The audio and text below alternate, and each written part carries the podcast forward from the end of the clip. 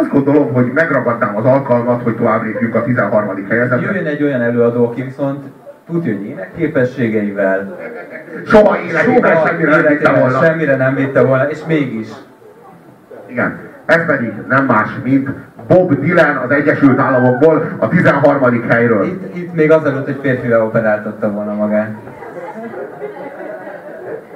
Még egészen, de igen, az a van, hogy itt még egészen emberszabású. Tehát, hogy itt még egészen össze is tévezhető lenne valakivel. Tehát így azért ez még az egészen fiatal Bob Dylan. Minden esetre a Bob Dylan az egy nagyon-nagyon-nagyon különleges popkulturális ikon. Ő igazából nem is elsősorban zenész. Ő elsősorban költő és előadó. De még előadó művésznek sem nevezném, hanem inkább azt mondanám, hogy költő és előadó. Ő az a klasszikus lantos, amilyen a nem tudom én, tinódi lantos sebeskének ezek voltak.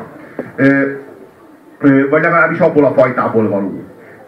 Ő neki a kulturális hatása és a kulturális ereje, amit meg tudott mozgatni maga körül, az a felhajtó erő, amit meg tudott mozgatni, és egy komplett generációt maga mögé tudott állítani, az annyira erős, annyira direkt módon tudott megszólalni, és annyira olyan erővel tudta megszólítani azt a közösséget, amit akkoriban hippi mozgalomnak hívtak, aztán később a hippi mozgalom elmúltával a Bob Dylan mindig megtalálta a maga megszólalási módját, a maga szubkulturális közegét, vagy a maga közlési felületeit.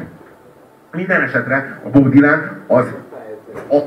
egy ilyen 20 perces blokkban nem lehet elmondani, hogy a Bob Dylan kicsoda, vagy hogy a Bob Dylan mit jelentett, vagy mi volt a könnyű zenének a Bob Dylan. Ez egyszerűen túl nagy feladat és túl nehéz. Az a lényeg, hogy 20 perces blokk, értitek? 20 perces blokk.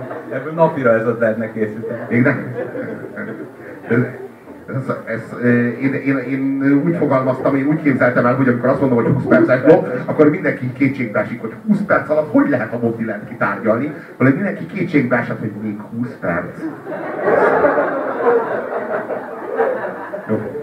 Azt javaslom, hogy hallgassuk meg az All Along the Watchtower című számot, amit a Gary erőszakolt a válogatásunkba, és akkor utána beszélgessünk a Bob Dylanről, meg a Bob Dylannek a hatásáról, meg a Bob Dylanségről. Azt gondolom, hogy a Bob Dylanségnek a nagy része az nem a Bob Dylanen belül van, hanem a Bob Dylanen kívül. És ebben a szempontból egyébként tök egyedülálló a listánkon, hogy a Bob Dylan az nem elsősorban a zenei képzettsége, vagy a saját költői ereje által Bob Dylan, hanem kurva nagy költői ereje van, pont azért emeltem ezt ki, hanem azáltal, hogy akkor is ott volt a térben és időben, ahol és amikor, és valahogy kurva érdekes módon mindig akkor is ott volt, ahol és amikor.